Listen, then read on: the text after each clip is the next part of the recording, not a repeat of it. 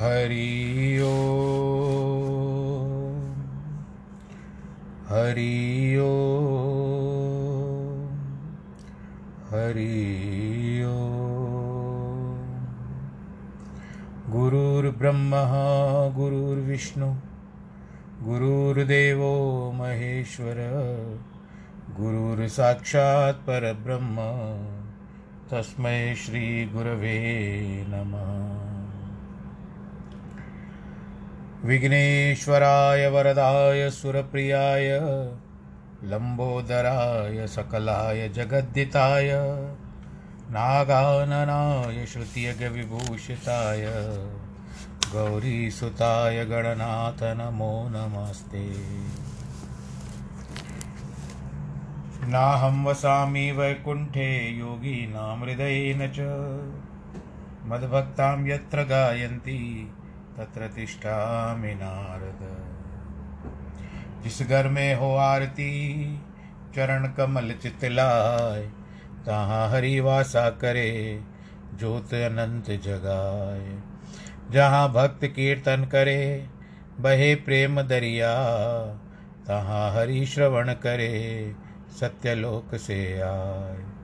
सब कुछ दीना आपने भेंट करूं क्या नाथ नमस्कार की भेंट लो जोड़ू मैं दोनों हाथ जोड़ू मैं दोनों हाथ। श्री कृष्ण गोविंद हरे मुरारे हे नाथ नारायण वासुदेव। श्री कृष्ण गोविंद हरे मुरारे हे नाथ नारायण वासुदेव हे नाथ नारायण यण वासुदेव श्रीनाथ नारायण वासुदेव हे नाथ नारायण वासुदेव श्रीनाथ नारायण वासुदेव। श्री कृष्ण गोविंद हरे मुरारे हे नाथ नारायण वासुदेव। नारायणं नमस्कृत्यं नरं चैव नरोत्तमं देवीं सरस्वतीं व्यास ततो जयमुदीरयेत्। कृष्णाय वासुदेवाय हरये परमात्मने प्रणतक्लेशनाशाय गोविंदाय नमो नमः। प्रिय श्रोतागणों, आज फिर से वह घड़ी आ गई, सत्संग की घड़ी, जिसमें आपसे संबोधित हो रहा हूँ। नियम हो गया है, आनंद भी आता है आपसे संबोधन करने में। मुझे पता नहीं कि आप सब लोग कहाँ कहाँ पर किस किस तरह से सब सुनते हो, परंतु जो सुनते हो उसमें बड़ा आनंद आता है, क्योंकि अब आपको तो पता चला है, पता ही होगा कि ये केवल पॉडकास्ट पे नहीं चल रहा है, अभी तो ये एफ एम पे भी हो गया है। और यदि आपका कोई भक्तगण आपसे कहे, सुनने की इच्छा जागृत करे, जिज्ञासु हो, तो आप उसको स्पॉटिफाई पे सूचित कर दीजिएगा कि इस तरह से स्पॉटिफाई पे आरंभ कर सकता है, वो सुन सकता है। पंडित दीपक शर्मा टाइप करेगा तो अपने आप आ जाएगा, परंतु उसको डाउनलोड करना पड़ेगा। तो पसंद अपनी अपनी, ख्याल अपना अपना। कैसे समय बीतता गया, दो माह कैसे बीत गए और हम आनंद में इस भगवद गीता के ज्ञान में डुबकियां लगाते हुए, इसका रसास्वादन करते हुए अपने कर्णों को, अपने कानों को मधुर रस पहुंचा रहे हैं और हृदय में उतर रहा है। इसके लिए आज भी हम आरंभ कर रहे हैं, परंतु आरंभ हम कर इसके लिए कर रहे हैं इस श्लोक के साथ कि सर्व मंगल मांगल्ये शिवे सर्वार्थ साधके शरण्ये त्र्यंबके गौरी नारायणी नमोस्तुते। सबका मंगल होना चाहिए, मंगल भवन अमंगलहारी। द्रवहु सुदशरथ अजर बिहारी। रामायण के इस चौपाई से एवं माता के श्लोक से आज के कथा को आरंभ करते हैं। भगवान जी से ये प्रार्थना करिए, हे प्रभु अपनी अनन्य भक्ति दो, चरण कमलों में ध्यान दो। यमराज भी आ जाए तो मुझे चिंता न हो। ऐसों का क्या यम बिगाड़ पाएगा। मनुष्य जन्म तो तभी सफल होता है जब सभी इंद्रियां शुभ कर्म करने में लग जाए और परमात्मा में लगे। हाथ दान पुण्य सेवा के करने के योग्य हैं और ये मिले इसके लिए हैं।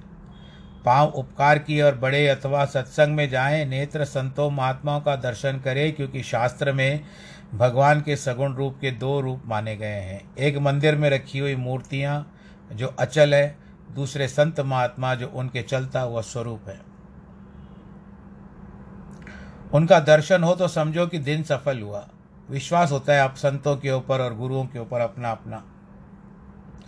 उनके दर्शन मात्र से ही मन को शांति और शीतलता प्राप्त होती है। और कईयों के तो कार्य भी संपन्न हो जाते हैं। कानों में सुनने की शक्ति है तो ईश्वर के नाम के सिवा कुछ सुनना व्यर्थ है। आप घर गृहस्थी में हो कोई बात नहीं है, परंतु जो व्यवहारिक बातें हो वो भी करिए, परंतु साथ साथ ईश्वर का नाम भी अवश्य लीजिए। जिह्वा में बोलने की शक्ति है तो नाम के सिवा और कुछ उच्चारण न हो। अगर आपको कठिन लगे तो धीरे धीरे प्रयत्न करो। धीरे धीरे रे मना धीरे सब कुछ होए, माली सींचे सौगड़ा ऋतु आए फल। अपने को व्यस्त रखने का यही देह है कि खाने पीने और बोलने का संयम रख करके सारी शक्ति ईश्वर को और लगा दो। सत्संग के प्रभाव का एक अलौकिक दृष्टांत बताया गया था। जैसे कल रामायण का आपने सुना था कि वो इतना आ, आकर्षित हो जाता था, वो अपने आप को ही समझता था कि मुझे जाकर के भगवान राम की सहायता करनी चाहिए। तो भगवान जी ने उसको दर्शन भी दिए। एक चोर था, उसने मरने के समय अपने पुत्र को शिक्षा दी कि चोरी कैसे की जाती है। चोरी करने का सब ढंग बताने के बाद यह निश्चय कराया कि जहाँ सत्संग और कथा होती हो वहाँ कभी मत जाना। जब कभी वहाँ जाना पड़े तो अपने दोनों कानों में उंगलियाँ डाल देना, जिससे कुछ भी उसको सुनाई न दे। इतनी इज्जत उस चोर के मन में सत्संग के लिए थी, क्योंकि वह समझता था अगर एक दो शब्द भी उसके पुत्र ने सत्संग को सुना तो चोरी करना छोड़ देगा। हमें तो सत्संग की इतनी इज्जत भी नहीं है। सत्संग की महिमा अपार है, जो वेदों पुराणों में गाई गई है, शिव भगवान ने सुनाई है, ब्रह्मा ने लिखी है, भगवान कृष्ण ने स्वयं उद्धव को बताई है, भगवान राम ने लक्ष्मण को सुनाई है। चोर तो मर गया, उसका पुत्र पिता के कहने के अनुसार चोरियां करने लगा। एक दिन वह किसी के घर में चोरी करते हुए गठरी सिर पर रखकर जा रहा था। बाहर मैदान में कथा चल रही थी, वहाँ से जा रहा था तो पिता को पिता की दी हुई शिक्षा याद आ गई उसको। सत्संग की आवाज़ को सुनने के लिए उसने कानों में उंगलियां डाल ली, किंतु इसके पहले कुछ शब्द सुनाई दे। देवी देवताओं के पांव पृथ्वी को नहीं छूते, इनकी परछाई भी नहीं होती। उसने वह गठड़ी राजा के घर से उठाई थी, वह लेकर उसे अपने घर में छिपा कर रख ली, किंतु दूसरे दिन उसको गिरफ्तार कर लिया गया, क्योंकि इसका पिता बड़ा प्रसिद्ध चोर था। मंत्री का इसमें संदेह था इसके ऊपर, किंतु कोई सबूत नहीं था। अंत में मंत्री ने सोचा कि वह देवी का पुजारी है, अतः रात को आठ भुजाओं वाली देवी का स्वरूप धारण कर उसके जेल के पास गया। चोर ने सचमुच देवी समझा। मंत्र ने उसी मंत्री ने उसी रूप से कहा कि तुम्हारे पिता मेरा पुजारी था, मुझसे वरदान मांगता था, तुम भी उसके पुत्र हो, मेरे प्रेमी हो, मुझसे वरदान मांगो। तुम सच बताओगे तो मैं तुम्हें जेल से मुक्त करवा दूंगा। यानी वो स्त्री के रूप में आवाज़ कर रही थी। तुम्हारे पिताजी को भी मैंने कई बार आज़ाद करवाया था, सच बताओगे तो तुम्हारी साथ दूंगी। यह दृढ़ का था, कहने लगा कि मैंने चोरी नहीं की। मंत्री ने बहुत प्रयत्न किया पर वह न माना। अंत में चोर को सत्संग में सुने हुए शब्दों की याद आ गई। देखा कि इसके पांव तो धरती पर है और परछाई भी पड़ रही है। उसे निश्चय था कि सत्संग के वाक्य कभी झूठे नहीं हो सकते। अतः वह नकली देवी है। इसलिए दृढ़ होकर के कहा, मैंने चोरी नहीं की है। मंत्री ने उसके ऊपर विश्वास करके छोड़ दिया। तभी चोर को विचार आया कि सत्संग के दो वाक्य सुनने से मेरी जेल से मुक्ति हो गई, क्यों न प्रतिदिन जाकर सत्संग सुनूं। तत्पश्चात वह सत्संग करने लगा, अपने आप को सुधार लिया। सत्संग करने से बड़े बड़े पापी, चोर, ठग, खूनी भी सुधर जाते हैं। एक और दृष्टांत याद आ रहा है, बड़ा आनंद आई है। इसमें थोड़ी सी ठिठोली भी है, हंसी मजाक भी है। एक पति पत्नी रहते थे। पत्नी जो थी वो प्रतिदिन सत्संग सुनने जाती थी। एक दिन अकारण किसी कारणवश वो न जा पाई, परंतु वो सत्संग छोड़ना नहीं चाहती थी। इसके लिए उन्हें अपने पति देव को कहा, स्वामी क्या आप सत्संग सुनने जाओगे? पति ने कहा, भाई ऐसे सुना है पर, और वो जो महात्मा थे बड़ा अच्छा सत्संग करते थे, और कौन आता है कौन जाता है सत्संग में, दृष्टि भी पैनी थी थोड़ी महात्मा जी की। तो यहाँ पर ये आदमी जो है वो कहता है कि भाई मैं सत्संग में जाऊँ तो सही, पर मैं कभी गया नहीं हूँ, क्या होता है? कहते कुछ नहीं होता है, भीतर जाना, सब लोग भीतर जाएंगे, द्वार खुलेगा, सब लोग भीतर जाएंगे, तुम भी भीतर चले जाना। उसके बाद जैसे देखो कि सब बैठ रहे हैं, आप भी बैठ जाना। उसके बाद जैसे सत्संग खत्म होगा, देखो कि सब उठ रहे हैं तो आप भी उठ जाना। क्योंकि वहाँ पर स्वामी ऐसा है कि बहुत सारे लोग हमारे जान पहचान वाले हैं, उनको लगेगा कि हम लोगों ने नित्य प्रति सत्संग का लाभ उठाया, एक दिन अगर मैं ना जा पाई तो आपको अपने स्थान पे भिजाया, आप सो जो भी सुनो पर आकर के मुझे ज़रूर सुनाइएगा। व्यक्ति ने कहा ठीक है, आज देखता हूँ ये सत्संग भी क्या भला है, ये सोच करके निकलता है। स्थान पे पहुंचा, द्वार बंद था, सब बाहर ठहरे हुए थे, भीड़ एकत्रित थी। समय पर द्वार खुला, महात्मा जी अपने स्थान पे आ चुके थे। तो द्वार खुला, सब भीतर प्रवेश करने लगे, अच्छी खासी भीड़ एकत्रित हो गई थी। सब जैसे ही भीतर प्रवेश करने लगे, महात्मा जी की जैसे तीक्ष्ण तेज दृष्टि थी, तीक्ष्ण पैनी दृष्टि थी, उन्होंने देख लिया कि ये मूर्ति आज नहीं आई है, क्यों न इनके साथ थोड़ा सा हंसी किया जाए। तो उनको देख करके कहते थे, महाशय आ गए। तो इसने देखा कि किसी को कहा नहीं, कहते आप ही को कह रहा हूं। इसने हाथ जोड़ लिए, हंस करके बैठ गया। पर कथा शुरू हुई, सत्संग शुरू हुआ। इसको क्या समझ में आया नहीं आया वो जाने और राम जाने। फिर बैठ गया, जब शुरू हो रहा था सत्संग तो बैठ गया। तो कहते महाशय बैठ गए। कहते इतने लोग आ रहे हैं, इतने लोग बैठ रहे हैं, किसी को कह नहीं रहे, महात्मा जी केवल मुझे ही पकड़ के रखा है, मुझे क्या लेना देना, मैं तो पत्नी के कहने पर आया हूँ। आकर सत्संग शुरू हो गया। सत्संग शुरू होने के बाद जब समाप्त हो रहा था, इसने देखा श्रीमती जी ने कहा है कि जैसे सब लोग उठे पूरा हो, और महात्मा जी सबको अपने हाथ से प्रसाद देते थे। तो जब इसकी बारी आई तो महात्मा जी के पास जब ये प्रसाद लेने के लिए आए तो महाशय जा रहे हो, तीन बातें याद कर ली इसने। आने के समय जब मैं भीतर प्रवेश करके गया तो इन्होंने कहा आ गए महाशय आ गए। फिर जब मैं बैठने लगा तो कहते महाशय बैठ गए हो, और जब मैं आ रहा हूँ वापस तो उन्होंने कहा कि महाशय जा रहे हो, महाशय आ गए, महाशय बैठे हो, बैठ गए, महाशय जा रहे हो। ये तीन बातें याद की, महाशय आ गए, महाशय बैठ गए, महाशय जा रहे हो, महाशय आ गए, महाशय बैठ गए, महाशय जा रहे हो। इस तरह से घर पहुँचा। पत्नी ने पूछा, स्वामी क्या सुनकर आए, मुझे भी दो वचन कहिए। कहते दो वचन क्यों, मैं तीन वचन सुना था। कहती अच्छा क्या क्या था? कहते पता नहीं, तीन बातें सुनी है मैंने। मेरे जाने से कहते हैं महाशय आ गए, फिर मैं जब बैठने लगा तो कहते महाशय बैठ गए, और जब आने लगा तो कहते महाशय जा रहे हो। अब वो असर पड़ गया इसके ऊपर। अब जैसे भी कुछ बच्चे नया नाटक देख करके आते हैं तो सारा समय, या कोई फिल्म देख करके आते हैं तो सारा समय वो वैसे ही रह, चलते रहते हैं। तो यहाँ पर अब रात को जब सोए हुए थे, ना जाने किस रूप में नारायण मिल जाए, कहते हैं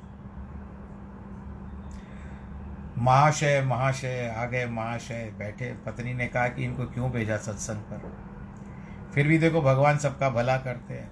सत्संग से क्या क्या लाभ होते हैं, अब हम लोग उस पर विचार करते हैं। रात को ये नींद में भी बड़बड़ा रहे थे और जोर जोर से कह रहे थे।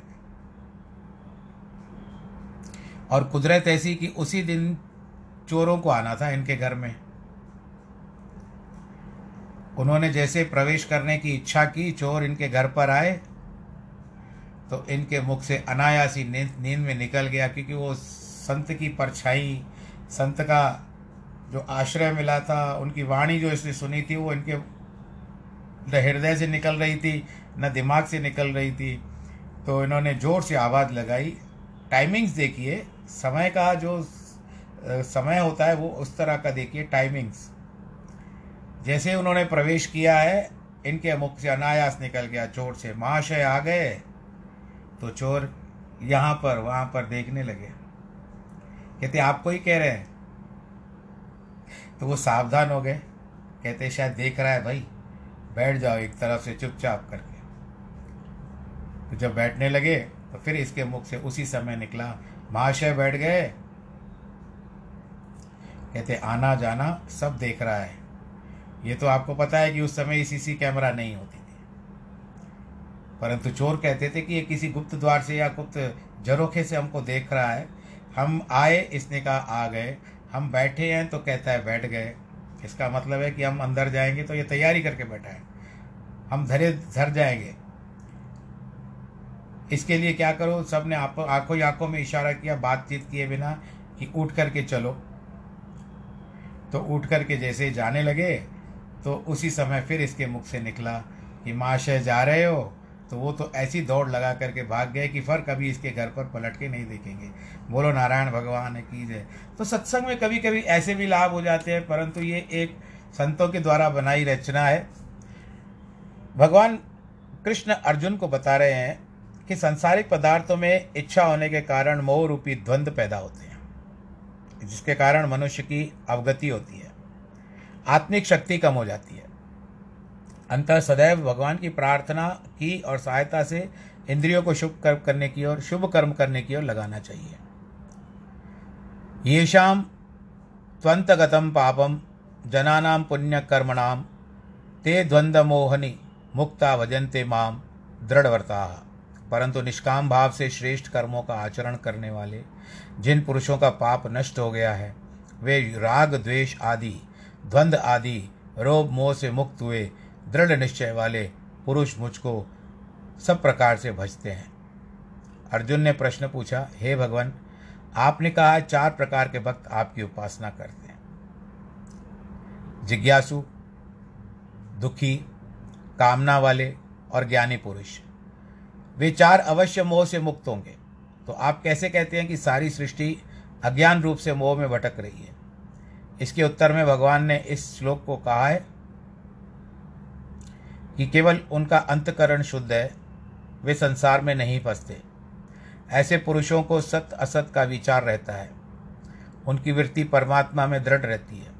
जैसे प्रहलाद भक्त को कितने दुख सहने पड़ते थे, उसके पिता ही उसके शत्रु बन गए, गुरु उसको उल्टी शिक्षा देते थे, किंतु प्रहलाद की वृत्ति शुद्ध अंतकरण के कारण इतनी दृढ़ थी कि राम राम जपने से उनका मन नहीं हटा।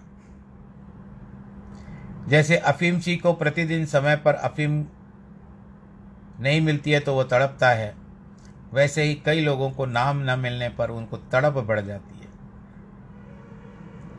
प्रभु के नाम का नशा होना चाहिए। अनेक कठिनाइयों को सहन किया था। सांसारिक प्रेमी लैला मजनू, सोहनी महवाल, शिरी फरहाद, इन लोगों का कितना आपस में अटूट प्रेम था। उन्होंने अनेक कठिनाइयों को सहन भी किया, प्रेम के लिए अपना जीवन भी न्योछावर कर दिया। सांसारिक प्रेम में तो बात आवश्यकता है। जब तक मांस के पुतले के लिए कितने कष्ट सहन किए जाते हैं, तो भगवान से मिलने के लिए हमारे मन में दृढ़ता होना आवश्यक है भाई। गुरु गोविंद सिंह ने इसके बारे में घटना का वर्णन किया है। उनके दरबार में बड़े बड़े गीत गाने वाले जाते थे, गीत गाते थे, जिनमें कितने ही प्रेमियों का जीवन गाथाएं होती थी। गुरुजन को वे सांसारिक प्रेम से भरे हुए गीत भी प्रिय लगते थे, किंतु कुछ पुराने सत्संगियों को यह अच्छा नहीं लगता था। सांसारिक प्रेमियों को गीत के दरबार में गाए जाए अच्छा नहीं लगता था। भीतर ही भीतर वे गुरुजी को आलोचना करने लगे, यद्यपि वे बाहर से कुछ नहीं बोलते थे। गुरुजी अंतर्यामी थे। एक दिन आज्ञा दी कि आज रात को दीवान लगेगा, सारी संगत उपस्थित हो। उस रात को अचानक जोर से वर्षा होने के कारण बड़ी सर्दी हो गई। सारे दीवान में केवल दो चार आदमी ही आए। दूसरे दिन दरबार में जब सारी संगत रोज के समान आई तो गुरुजी ने पूछा, भाई रात को क्यों नहीं आए?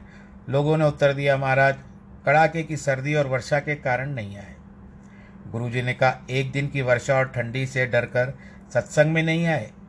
और आपत्ति तुम्हें उन प्रेमियों की प्रशंसा पर होती है जो अपनी जान की परवाह न करते हुए एक दूसरे से मिलते हैं।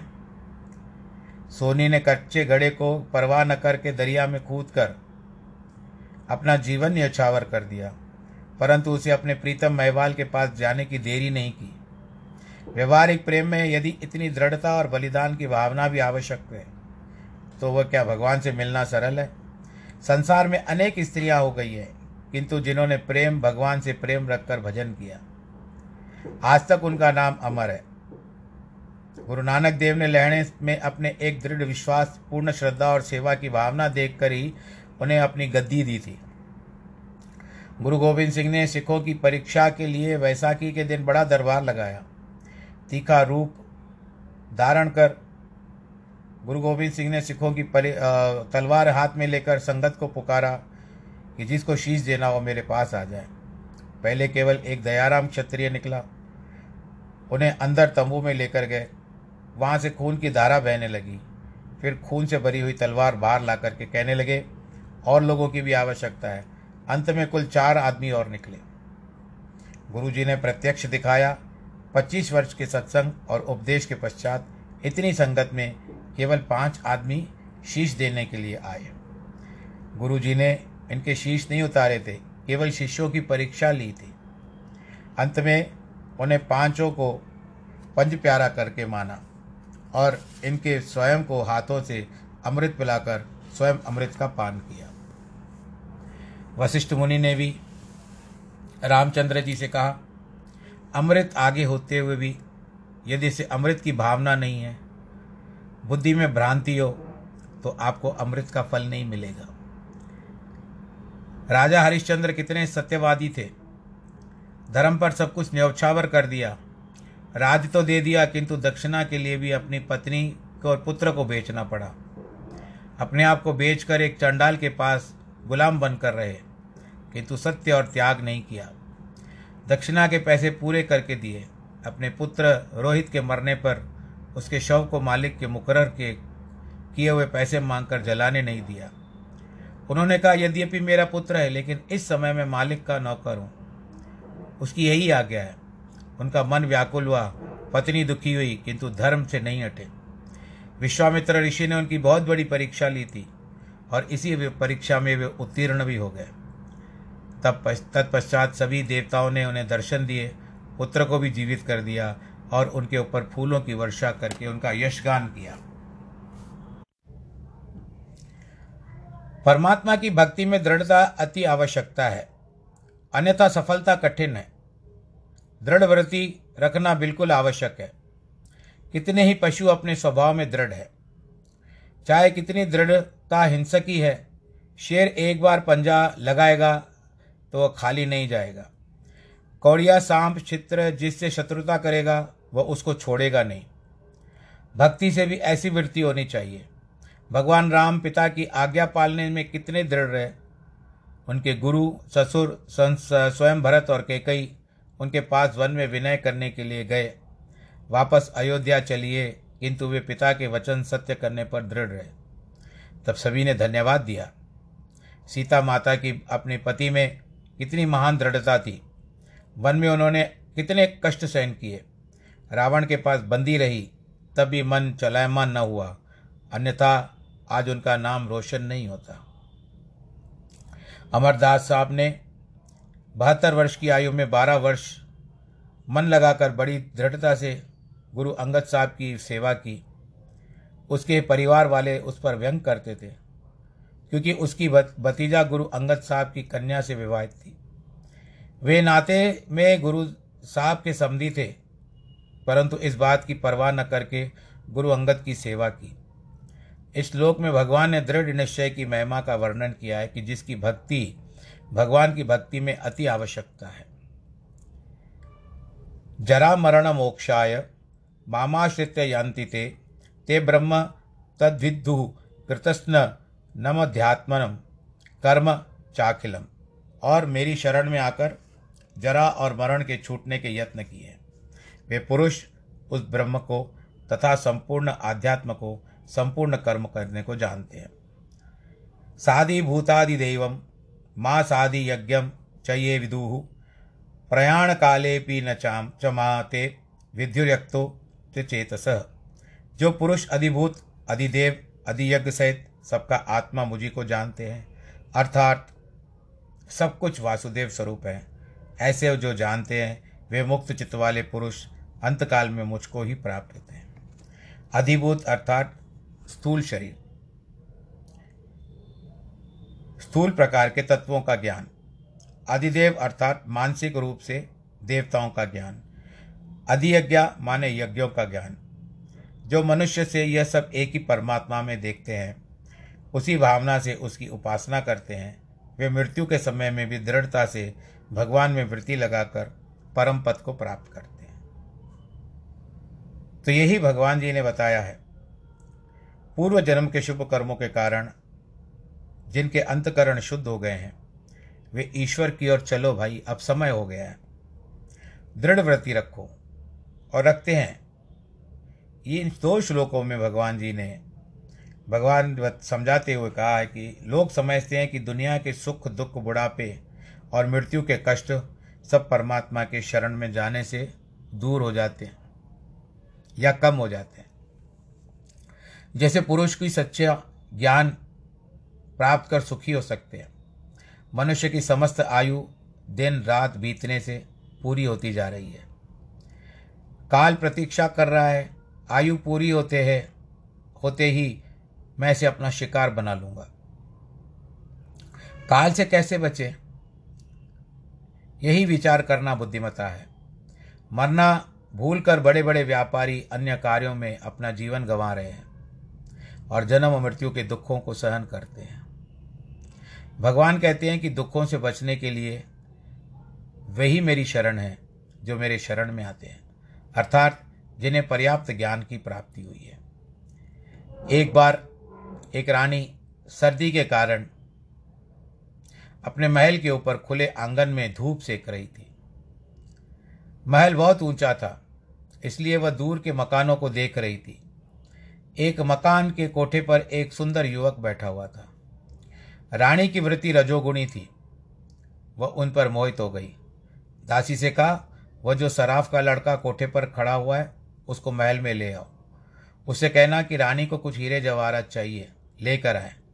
दासी ने लालच के वशीभूत होकर धर्म अधर्म का विचार न किया। रानी तो पहले ही धर्म भूल बैठी थी। दासी उस सराफ के लड़के के पास गई, उसको तो किसी चालाकी का पता नहीं था।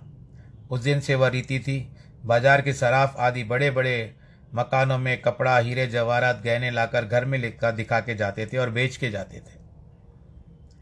वह युवक भी पाँच सात डब्बियाँ और जवाहरात इत्यादि लेकर के रानी के पास दिखाने के लिए गया, मूल्य भी बताने लगा। रानी ने तो स्वयं स्वार्थ सिद्ध करने के लिए बुलाया था, इसीलिए मन में मलिन विचार करने लगी। इतने में राजा के अंदर आने पर पता चला कि राजा के पेट में दर्द था, इसीलिए उनको दवाई दी गई पेट साफ करने की। रानी ने देखा राजा सराफ को देख करके क्रोधित हो गया, इसलिए दासी से कहा कि जोरी को कहीं छिपा दो। सराफ भी बहुत डर गया, अब जाकर छुपा दिया मलमूत्र के स्थान पर। देखिए क्या हालत होती है। बोल कृष्ण कन्हैया लाल की जय। अब इस तरह से सब कुछ जानते हुए भी वो फंसा रहा, निकल नहीं पा रहा था। फिर जब सब कुछ ठीक हो गया, जब निकलवा दिया गया उसको, और उसके बाद दूसरी बार जब कहला करके भिजाया तो नहीं आया। कहता इतना मूर्ख नहीं हो भाई कि अपने आप को गंदा करूं। इस तरह से मेरी जान बच गई है, मैं कभी नहीं आऊँगा। अब यह विचारणीय है कि यह सराफ पुत्र कौन है, रानी कौन है और दासी कौन है। हम लोग इसको हम लोग लौकिक रूप से नहीं देखते, आप अब इस अलौकिक रूप से देखते हैं। जोरी का लड़का है जीव। जीव को बुद्धि के माया के जाल में फंसा देती है, अतः वह नौ मास और नौ दिन तक माता की गर्भ रूपी मलिनता में लटका उटक कर कष्ट सहन करता है, किंतु हमें समझ नहीं आती। गर्भ से निकलने के बाद भी उसी माया के रूपी रानी के फंदे में पड़े रहते हैं। न केवल गर्भ का दुख है, किंतु जन्म मरण और वृद्धावस्था के दुख भी बहुत कठिन है। भगवान कहते हैं कि जो लोग इन दुखों को भारी समझकर मेरी शरण में आते हैं, वे ही मुझे इसी प्रकार मोक्ष कर, मोक्ष के लिए मेरा स्मरण करते हैं। यही इन दो श्लोकों में बताया गया। अर्जुन प्रश्न करते जाते हैं, भगवान कृष्ण उनको उत्तर बताते जाते हैं। आप लोगों ने एक बहुत पुरानी कथा भी सुनी होगी कि किसी समय में एक बनिया था, वो पांच वस्तुओं को लेकर के साथ चलता था और चलते चलते चलते एक दिन उसको रास्ते में बहुत सी वस्तुएं, कीमती वस्तुएं थी, उनको लेकर के साथ चलता था। एक दिन रास्ते में और चोरों ने उसका पीछा किया और उससे छीन लिया। छीनते ही वो घबरा गया कि अब क्या करूं। दौड़ता गया, भागता गया, भागते भागते अचानक वो कुएं में गिर पड़ा। अब भगवान की दया ऐसी थी कि वो कुएं में मर करके मरा नहीं, गिर करके मरा नहीं, और देखने लगा कि कोई मेरी सहायता करने के लिए आ जाए। तो उस समय में उसने देखा कि यहाँ से थोड़ी अगर ऊंचाई पर, जहाँ तक मेरा हाथ भी पहुँच सकता है और ये कुआं भी सूखा हुआ है, पर मैं पूरा गिरा नहीं हूँ, मुझे बीच में मार्ग मिल गया है। यानी एक ठहराव था कहीं पर, थोड़ा सा कुछ दीवार छोड़ी निकली हुई थी भीतर कुएं के, जिसके कारण वे वहाँ पर ही गिर गया। और गिरते गिरते अचानक वो एक बहुत सा बड़ा बहुत बड़ा पेड़ था, जिसकी डाल जो थी उसमें झुकी हुई थी। कहता है बस कोई बात नहीं, मैं निकल जाता हूँ। तो उस डाल को पकड़ करके निकलने लगा। नीचे देखा कि देखो तो सही क्या है, चढ़ तो रहा हूँ, नीचे भी तो देख लूँ एक बार, एक दृष्टि तो डाल दूँ। तो उसने क्या देखा कि एक सर्प बैठा हुआ है, जो ऊपर फन फैला कर बैठा हुआ है कि ये नीचे गिरे तो मैं इसको डस लूँ। कहते अब भाई मैं नहीं आऊँगा, मुझे तो सहारा मिल गया, तू भले देख ले। ऐसा करते हुए कि वो धीरे धीरे जैसे चढ़ने लगा, देखते हैं कि दो चूहे बैठे हुए हैं उसी डाली के ऊपर, धीरे धीरे उस डाली को काट रहे थे। और दो रंग के चूहे कौन से, एक सफ़ेद वाला और एक काला वाला। कहता ये तो मुश्किल हो गई, मैं जल्दी ऊपर चढ़ जाऊँ। प्रयत्न करने लगा ऊपर चढ़ने का, तो जैसे ही हिलाता था, पर चूहे भी हिलते थे, फिर उसको फिर संभल जाते थे, वो अपनी मजबूती को पकड़ लेते थे। तो उसी पेड़ के ऊपर एक मधुमक्खी का छत्ता था, जिससे मधु टपक रही थी। धीरे धीरे करके जैसे खींचता डाली को, वो पेड़ हिलता, मधुमक्खी से मधु टपकती, इसके होंठों पर पहुंचती, ये उसको चाटने लगा। कहता है भूख भी तो लगी है। तो खींचता रहा और वो आने लगी। अब इसका ध्यान नहीं था, और खींचने लगा, मधु और आने लगी, और खींचने लगा, मधु और आने लगी। ये उसी मधु में खो गया, उसके स्वाद में खो गया। और अंततः क्या हुआ, वो दो जो चूहे बैठे थे, उन दोनों चूहों ने क्या किया, उस डाली को काट दिया। और वो डाली सीधा गई, किस में गिरी, कुएं में गिरी, और कुएं में सर्प ने उसको डस लिया। ये लौकिक कथा हुई, और आप देखिए इसको अलौकिक रूप से हम लोग समझते हैं। जीव क्या है, ये जीव है, ये पांच लोगों को लेकर के चलता था, काम, क्रोध, लोभ, मोह, अहंकार इत्यादि। और जो भी होता था, आखिर चोर इसके पीछे पड़े, उन्होंने धन जो को लूट लिया। ये भागता रहा भागता रहा और कुएं में गिरा, कुएं में डाली को पकड़ा। डाली क्या थी, ये जीवन रेखा है। और सर्प को देखा, सर्प है काल। और जो दो चूहे बताए गए इसमें, वो दो चूहे हैं, एक दिन और एक रात्रि, जो उसकी डाली को काटते जा रहे थे। अंततः वो कुछ समझ में नहीं आया और जैसे प्रयत्न करता माया रूपी मधु ने उसके मुख को भर दिया, जिसके कारण वो उस लोभ में आ गया और उसी लोभ को पाने की चेष्टा करने लगा। मधु का स्वाद लेते लेते, यानी जीवन का स्वाद लेते लेते उसको पता न चला कि कब उसका जीवन यानी डाली कट गई। दो रात रात और दिन ने तीन सौ साठ रूप दिनों के रूप में कैसे उसके जीवन डाली को काट दिया और वो नीचे गिरा, काल रूपी सर्प ने डस लिया और जीवन लीला समाप्त हो गई। बोलो कृष्ण कन्हैया लाल की जय। तो आज यहाँ पर हम लोग जिस भगवत गीता का अध्ययन कर रहे हैं, पाठ कर रहे हैं, और उसका आज यहाँ पर सातवां अध्याय समाप्त हो रहा है। पर उसके पहले मैं आपको यह वर्णन कर दूं कि आज बुधवार का दिन है, इक्कीस तारीख को सूर्य ग्रहण है और यह भारतवर्ष में भी दिखेगा। भारत के अन्य देशों में, भारत के सिवा अन्य देशों के लोग जहाँ भी हों, वे अपने अपने गूगल कर कर के अपना पास समय का जो भी है ध्यान रख लें। तो इस तरह से सूर्य ग्रहण है अमावस के दिन, रविवार को इक्कीस तारीख को, भारतवर्ष के अनुसार।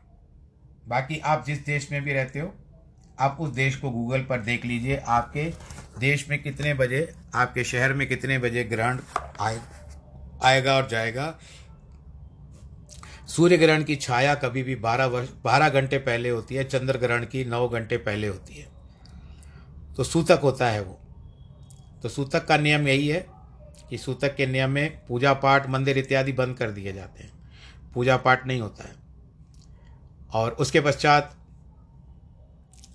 जब मुख्य ग्रहण है तो बीस तारीख को रात को दस बज करके नौ मिनट पर सूतक लगेगा सूर्य ग्रहण का, शनिवार के दिन। उसके बाद प्रातः काल तक बारह घंटे यानी दो बज नौ दस बजकर नौ मिनट, उसके बाद सुबह को दस बजकर नौ मिनट, इनमें सूतक ही रहेगा। इसमें पूजा पाठ इत्यादि नहीं होता है, भोजन की व्यवस्था भी नहीं कर सकते हैं। परंतु आज की तारीख में आप कई लोग गोलियों पर जीवित हैं, यानी गोलियां एक साधन बन गई है आपके जीवन में। तो उन सब का आप ध्यान रखते हुए, जो आपके डॉक्टर ने उचित रूप से आपको परामर्श दिया है कि ये खाने के बाद आपको गोली लेनी है, तो आप लीजिएगा। और उसके पश्चात और बड़े बूढ़े जो बेड रिडन हैं या तबीयत खराब है उनकी, उनसे भी निवेदन है कि वे गोली, दवा, दारू बहुत ज़रूरी है लेने के लिए। उसके पश्चात दस बजकर नौ मिनट से मुख्य ग्रहण आरंभ हो रहा है और एक बजकर छत्तीस मिनट पर ग्रहण खत्म हो जाएगा। ये सब बातें, अमावस के दिन सूर्य ग्रहण होता है, पूर्णमासी के दिन चंद्र ग्रहण होता है। और साइंस कहती है कि धरती का फेरा है, उसकी छाया से गुजरते हैं, क्रॉस करते हैं सूर्य चंद्रमा। तो ये वैज्ञानिक बातें हैं, पर हमारे शास्त्रों में जो लिखा हुआ है उन्हीं का प्रमाण मानना चाहिए। राहु आता है और उनको ग्रसित कर लेता है, ये तो आपको भगवत भागवत श्रीमद् भागवत में कथा मिलती है। राहु को सर को अलग कर दिया, तो आज वो बदला लेने आता है, यानी सूर्य ग्रहण को चंद्र सूर्य से लेता है, अमावस को, और पूर्णमासी को चंद्रमा से लेता है। तो एक बजकर छत्तीस मिनट पर ग्रहण खत्म होगा। आप जितना हो सके, और क्योंकि माँ माँ वातावरण भी इतना अच्छा नहीं है, ये सब युद्ध चल रहा है, भूकंप आ रहे हैं, इसके लिए जितना हो सके अभी से प्रयत्न करो कि हम उस दिन केवल प्रभु का नाम ही लेंगे। अंतर शक्ति बढ़ाओ, अंतर मन को भी ध्यान करो, अंतर मन से परमात्मा का कि आर्तवाणी निकले आपके मुख से, श्री कृष्ण गोविंद हरे मुरारी, या जो भी आप जिस इष्ट देवता को ध्यान करते हो आप उन्हीं का, क्योंकि है तो सब नारायण का ही स्वरूप। आप सभी देवताओं के प्रति जिनकी भी आराधना करते हो बड़े प्रेम से लग जाओ, ऐसे ढाल बन करके खड़े हो जाओ कि ग्रहण आए को डट करके सामना करेंगे। ये सब आ रहे हैं, जो प्राकृतिक जो आपदाएं आ रही है कम से कम हो जाएंगी। भगवान का ध्यान करते हुए हम इसी प्रकार से ध्यान करेंगे, भगवान जी का ध्यान करते हुए कि भगवान जी इस सारी जो आ, जितनी तुमने बिताई है आ, आगे से भी हमारा अच्छा करोगे। परंतु ये आपका संकल्प है, आपका विश्वास है, पर करिएगा ज़रूर, भगवान का नाम लीजिएगा ज़रूर, क्योंकि भगवान के नाम लेने से ही मुक्ति की प्राप्ति होती है। और मुक्ति तो खैर जब भी आपकी समय आए होगी, परंतु इस समय इस ग्रहण का जो जिस तरह से लग रहा है कि हम, जहाँ तक मेरा अनुमान है, ये दिसंबर से आया था सूर्य ग्रहण, उस समय भी था, और ये फिर से ग्रहण आया है।